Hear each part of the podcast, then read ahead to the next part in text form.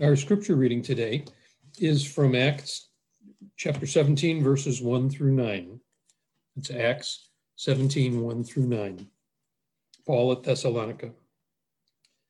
Now, when they had traveled through Amphipolis and Apollonia, they came to Thessalonica, where there was a synagogue of the Jews. And according to Paul's custom, he went to them and for three Sabbaths reasoned with them from the scriptures, explaining and giving evidence that Christ had to suffer and rise again from the dead, and saying, This Jesus who I am proclaiming to you is the Christ. And some of them were persuaded and joined Paul and Silas, along with a large number of the God fearing Greeks and a number of the leading women. But the Jews, becoming jealous and taking along some wicked men from the marketplace, formed a mob and set the city in an uproar. And attacking the house of Jason, they were seeking to bring them out to the people. But when they did not find them, they began dragging Jason and some of the brethren before the city authorities, shouting, These men who have upset the world have also come here.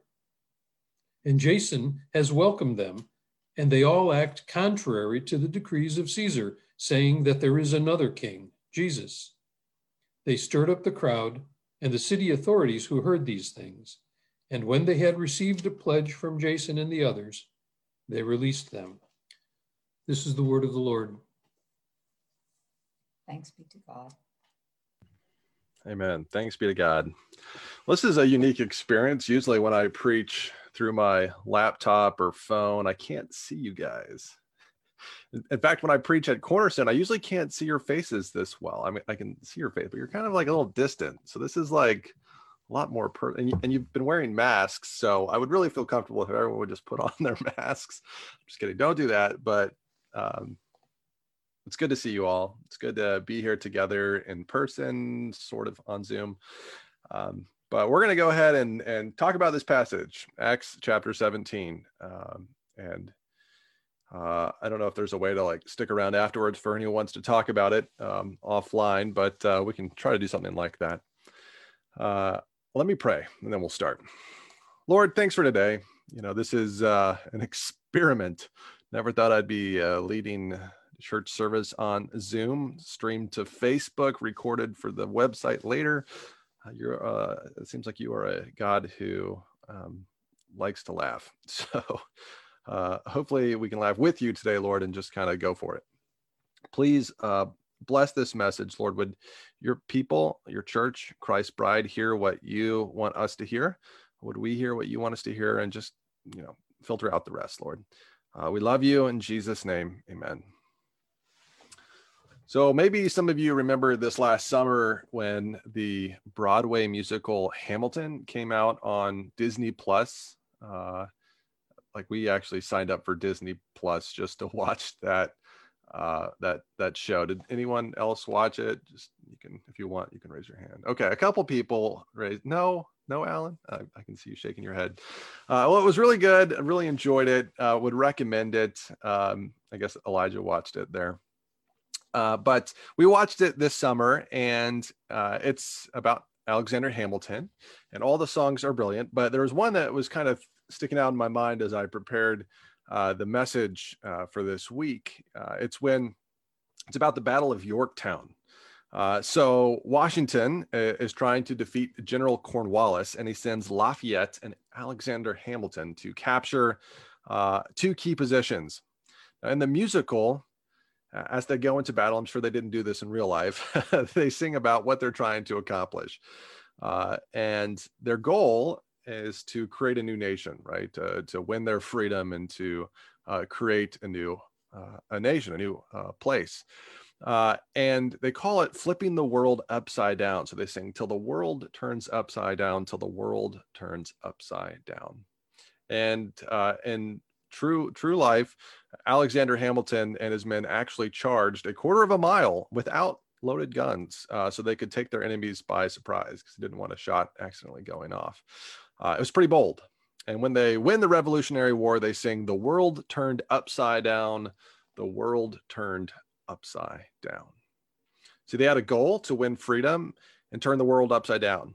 And they did it. They did it through war, through violence, through diplomacy, through politics.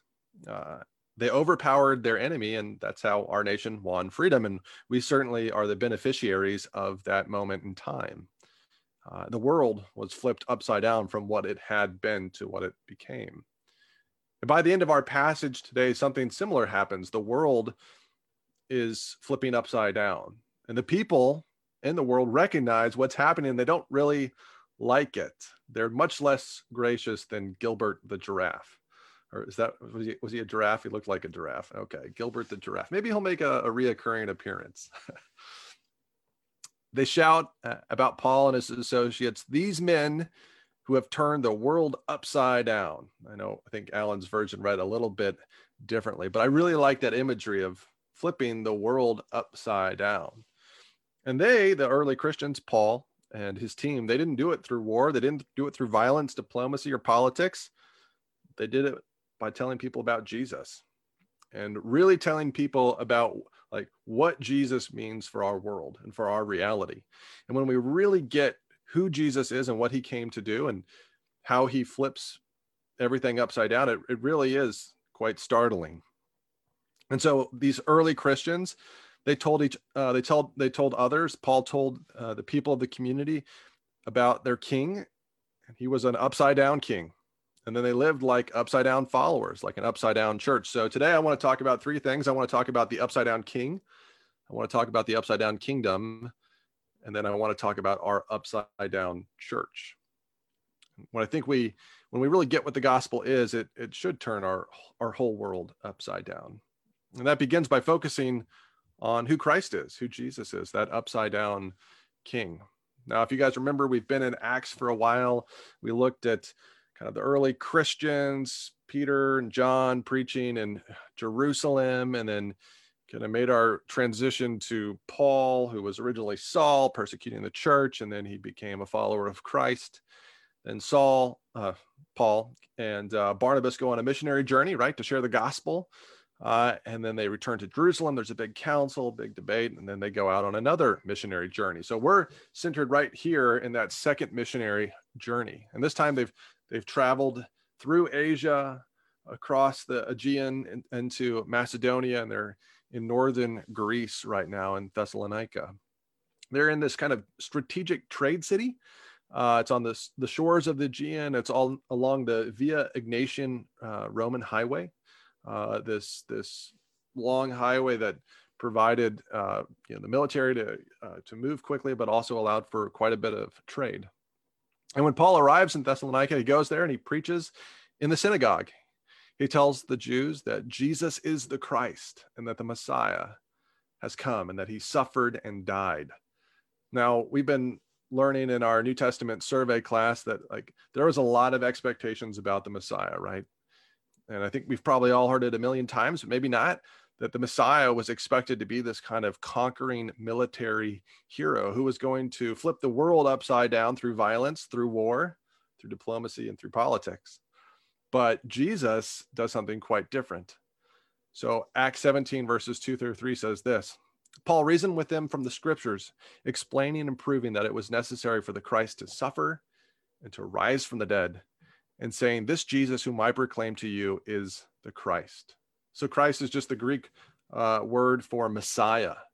Uh, so Jesus is the promised king. He's this people, the, he's this person that the people were hoping for and expecting.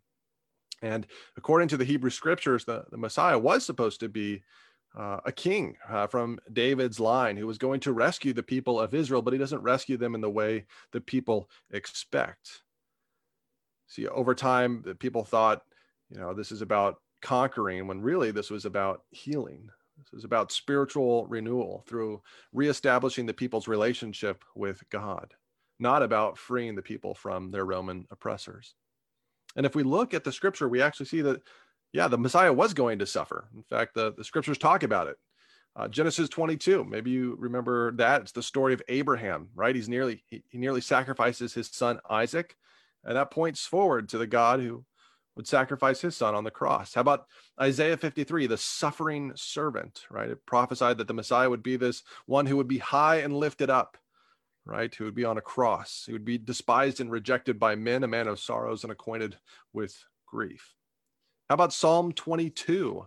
Read that recently. It's it's like the Isaiah 53 of the Psalms. It talks about Jesus suffering on the cross. And he actually prayed and recited Psalm 22, My God, my God, why have you forsaken me as he hung on the cross?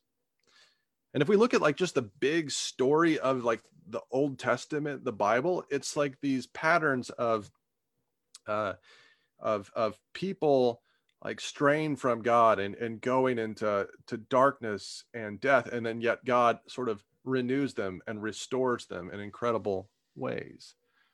And so the story of the Messiah and the story of Jesus and the story of Jesus's people is that we would follow this pattern. And this didn't make much sense to those Jewish believers, those those Jewish people in Thessalonica. Some got it, stop, some like listened, and I mean like really like tried to hear what the message was. Others just got angry. Uh, they, gathered, they gathered up all the rough characters in town and they started a riot. They started shouting, These men who have turned the world upside down have come here also. And they are all acting against the decrees of Caesar, saying that there is another king, Jesus. And see, they're actually saying something quite true. there is another king, uh, and his name is not Caesar.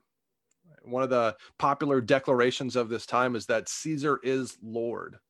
Right. So whenever you read that in the New Testament that Jesus is Lord, or Christ is Lord, that's a direct contradiction with the world and its powers, right? It's like saying Jesus is president or Jesus is emperor or or something along those lines, right? It's saying not that other person or those other people, it's Jesus. He's the one in charge. He's the true king. And so Jesus does threaten their power, but they don't really understand how he threatens their power because he doesn't want to overthrow their kingdoms. He wants to establish his kingdom. Uh, like this one author who who put it that jesus comes not to exercise power over but to exercise power under. Jesus comes to exercise power. It's not one of dominion and uh, overthrowing others it's one of coming under others through sacrifice. He doesn't come through war or violence or diplomacy or politics. He comes through self sacrifice, suffering, and the cross. And so this is our king. this is who we believe in as Christians. Uh, and this king came as an upside down king to establish an upside down kingdom. And so as we look kind of more broadly at what Jesus came to do, the kind of community he came to establish, we recognize that we as his community are supposed to kind of follow the same pattern, uh, the same pattern of a self sacrificial suffering savior. See, the, the Greeks and the Romans and many of the Jews understood the kingdoms of the world and how the kingdoms of the world operate.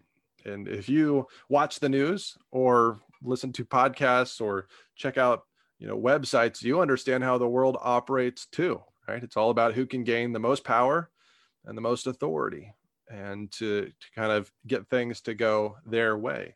That's power over. But Jesus exercises power under. Uh, this this same author uh, talks about kind of contrasts, right? A contrast between uh, the kingdom of the world and the kingdom of God. And the first one is that there's a contrast of trust, of like, who do you trust in? So the kingdom of the world, it trusts in the power of the sword, while the kingdom of God trusts in the power of the cross. The kingdom of the world advances by exercising power over, while the kingdom of God advances by exercising power under. So, in our story, if we're looking back at kind of Paul and what's happened here, what do the non-christians do? What do the people do when they want to shut the gospel down? They get a mob. Uh, it says they actually like went and found like all the bad characters in town. So their goal is not to be righteous or holy or to honor god. Their goal is just to get to get them to stop. Stop talking about this jesus. Paul trusts in the messiah. They trust in caesar. They trust in their own ability to to make things happen and so we as believers, when we trust in anything besides Christ, then we're kind of following that same pattern. So there's an encouragement here right? If we're to trust the suffering Savior, then we don't trust in things like economic stability or political victories or personal safety or kind of any aspect that this kingdom of the world has to offer us. But Jesus is the upside down king, right? Showing us what an upside down kingdom. So there's a contrast of trust, but there's also a kind of a contrast of aims, of goals. See, the kingdom of the world seeks to control behavior, while the kingdom of God seeks to transform lives from the inside out. That's such an easy pattern to fall into, right? I know as a parent, it's so much easier to, to just control the behavior, right? Instead of really trying to transform the heart.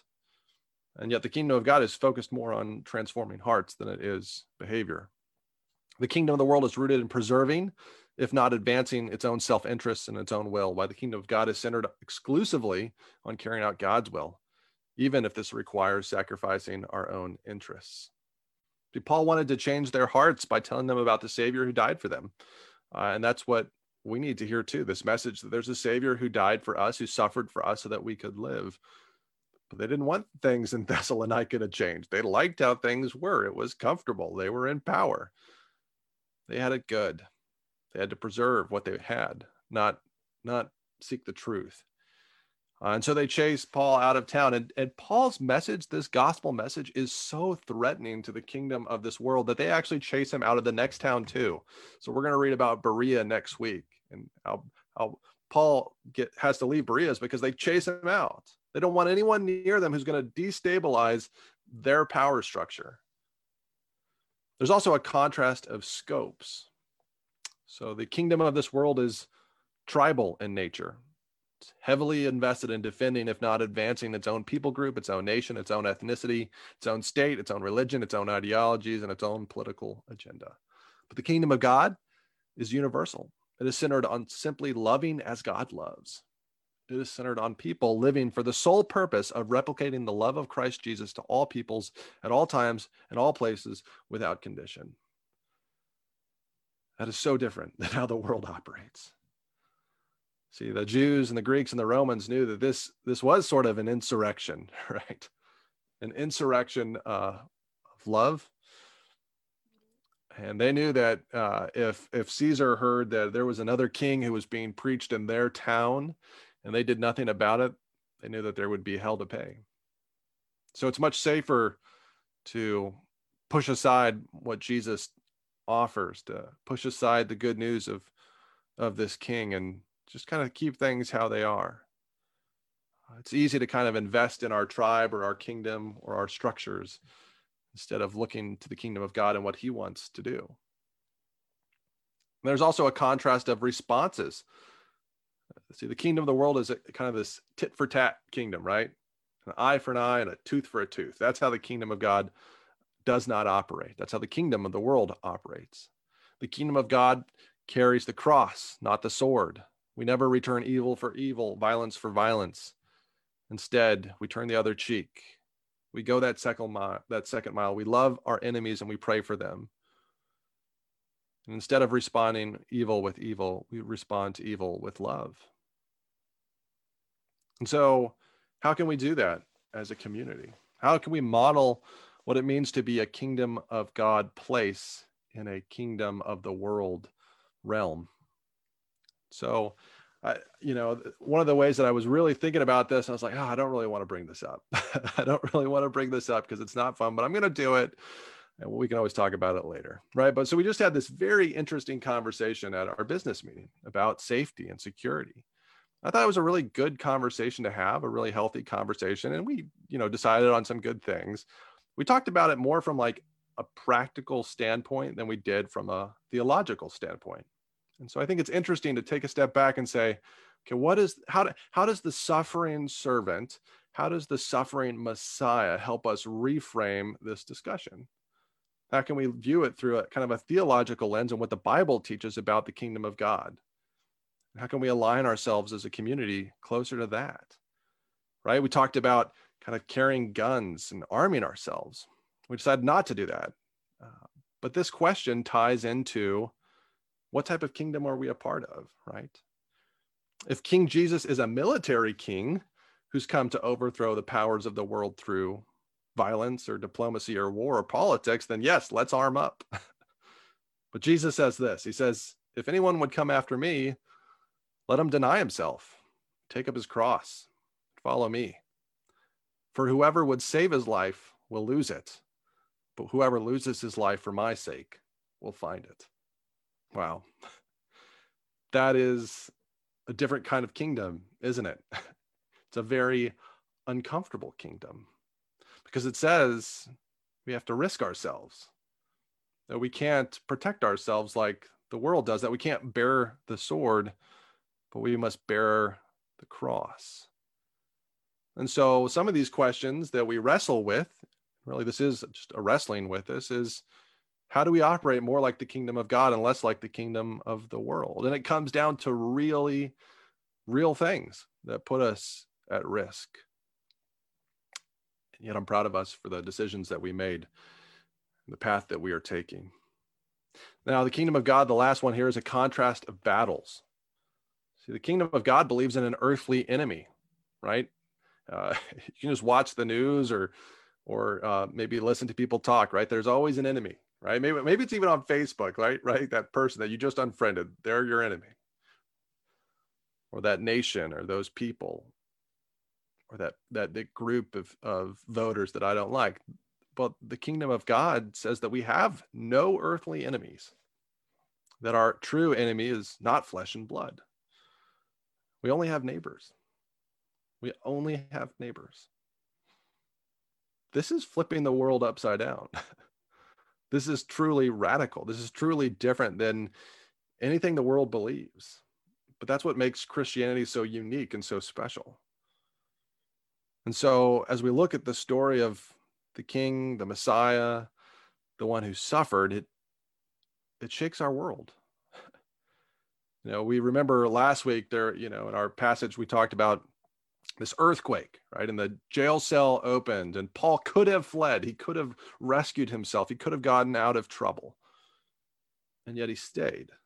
He risked himself so that he could see what God might do, how God might transform the jailer's heart. He didn't exert his rights, but showed his enemy compassion. And that's what the kingdom of God looks like. So Jesus is the upside down king of the upside down kingdom. We're, Lord willing, an upside down church. That's what Jesus is doing here in Westford and Tyngsboro and and uh, Chelmsford and Lawrence, Dunstable, Littleton. Jesus is creating upside down people and he is building his upside down church. So the question for each one of us is how are we going to live as upside down people this week? How are we going to operate in such a way that the world says, huh, that's different. that's different. I'm not used to that right is it is it responding in love when others respond in condemnation is it responding in grace and hope when others respond in fear is it when someone slaps you on one cheek you turn the other and say here you go. Have another. You know sometimes my sermons overlap with what i'm studying in my own life. And uh, and actually this overlaps a lot with what we were going through in a New Testament survey because there's this story in Matthew chapter 20 where uh, James and John's mother Salome she comes to Jesus and she says, you know, I would really like it if my sons could sit at your left hand and your right hand.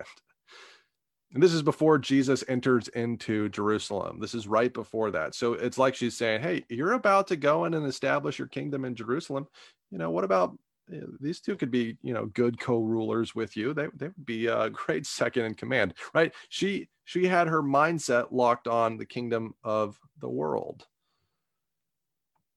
And Jesus just kind of flips it upside down. He says, You know that the rules of the Gentiles lorded over them, and their great ones exercise authority over them. It shall not be so among you, but whoever would be great among you must be your servant, and whoever shall be first among you must be your slave. Even as the Son of Man came not to be served, but to serve and to give his life as a ransom for many. Jesus gave his life as a ransom for you, for me, and now he calls us to give our lives to others, to serve instead of being served. And he, Jesus actually tells uh, James and John that they're going to drink of the same cup that he drinks. In other words, they're going to suffer too.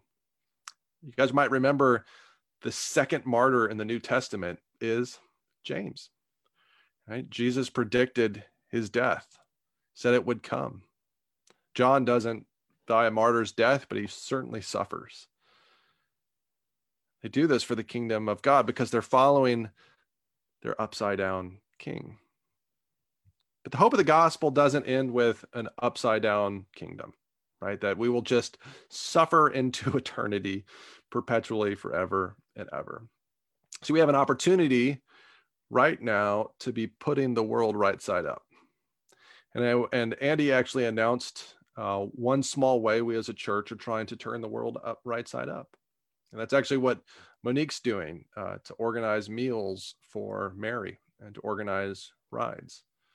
Thank you for doing that, Mary, uh, Monique, because you're trying to flip the world right side up, right? And it it looks different. it looks confusing, right? Why would we sacrifice our time to to run someone around? Why would we go through the hassle of creating a very sort of specific meal it's because we believe in a, a suffering Savior who did lots of things for us, who laid it all down for us. And so that's one small way that we can be flipping the world right side up in our community as a church body. And we know that one day Jesus is going to take all these little moments of flipping the world right side up and he's going to just carry them into eternity. he's going to count them uh, and sometimes we can't see the eternal value of the things we do in this life. But anytime we act like his kingdom instead of the world's kingdom, that's going to count. And it's going to count forever. And Jesus does promise he is going to flip the world right side up. Paul later writes this letter to the, the Thessalonians, and he says this He says, For the Lord himself will descend from heaven with a cry of command, with the voice of an archangel, and with the sound of the trumpet of God, and the dead in Christ will rise first. Then we who are alive, who are left, will be caught up together with them in the clouds to meet the Lord in the air.